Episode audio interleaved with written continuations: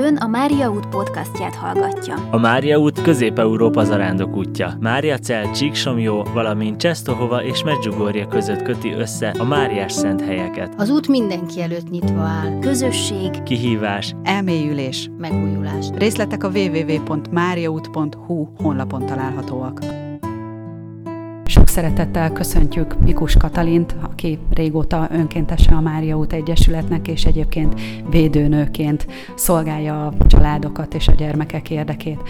Kati, Szeretném, ha mesélnél arról pár szóban, hogy mit gondolsz ma a mai magyar családok helyzetéről, a gyerekek és a szülők viszonyáról. Dicsértessék a Jézus Krisztus, szeretettel köszöntöm a podcast hallgatóit.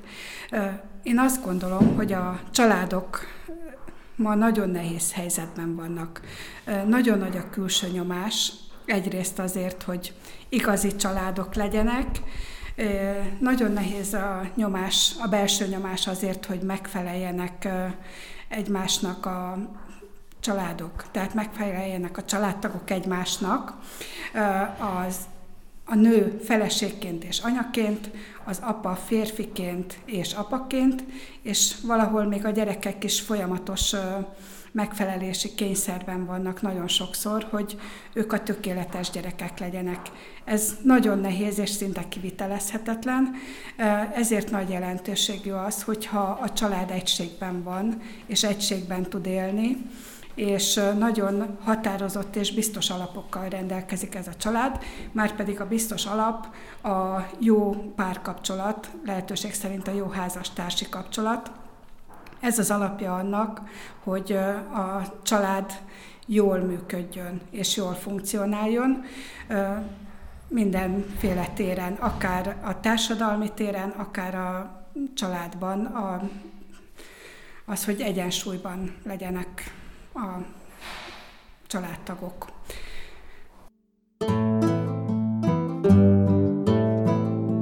Ha ön is szeretné a zarándoklás ügyét szolgálni önkéntes szolgálatával vagy adományával, támogassa a Mária utat. Részletek honlapunkon.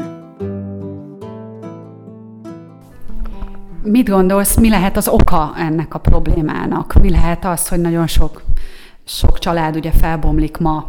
Te miben látod a fő problémát egyrészt a házastársak között, és miben látod az esetleges gyermekekkel való ö, hibáknak, problémáknak, mi lehet a forrása? A legfontosabb az, hogy nagyon felgyorsult az életünk, nagyon rohanó az életmódunk, mindig-mindig valahová sietni kell, mindig valaminek meg kell felelnünk, a munkahelyen 100%-ot, de inkább 150%-ot kell teljesíteni, a családtagok ugyanezt elvárják otthon is egymástól, és ami nagyon fontos, hogy nagyon gyakori az, hogy nem ismerik elég jól egymást a párok, mikor összeköltöznek, amikor összekötik az életüket, és akár nagyon váratlanul jön a gyerek, vagy csak a gyerek miatt alkotnak egy párt, egy családot, és ez mindig nagyon rányomja a bélyegét arra, hogy milyen is lesz az ő családi életük. Tehát nagyon fontos az, hogy nagyon jól ismerjék egymást a, család, a párok, mikor összeköltöznek és családot alapítanak, és tudják egymást elfogadóan szeretni. Tehát az elfogadás, a türelem, a szeretet és a megértés. Ez a legfontosabb alappillérei szerintem a családi életnek, és hogyha ez megvan, akkor a nehézségeket is könnyebb hordozni. A másik pedig az, hogy nagyon kevés családban van nagyon jó ö, probléma megoldó képesség.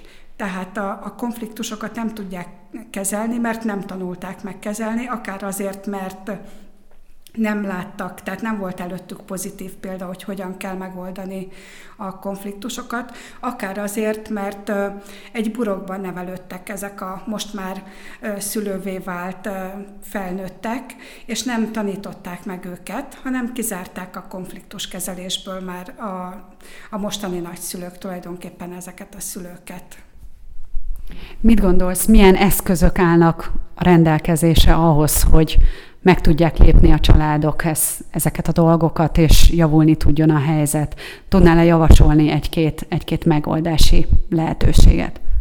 Úgy gondolom, hogy a legfontosabb az, hogy nagyon sok időt töltsenek együtt, beszélgessenek, nagyon pontosan ismerjék meg az egyme, egymásnak a, a habitusát, a erkölcsi beállítottságát, és nagyon fontos szerintem az ima, a közös ima, a közös program, aminek az egyik legjobb módja az arándoklat. Én azt gondolom, hogy egy család, egy házas pár, egy házasságra készülő párnak egy zarándoklat mindenképpen ö, nagy segítség abban, hogy megismerjék egymást. Széchenyi 2020 készült Magyarország kormánya megbízásából az Európai Unió támogatásával.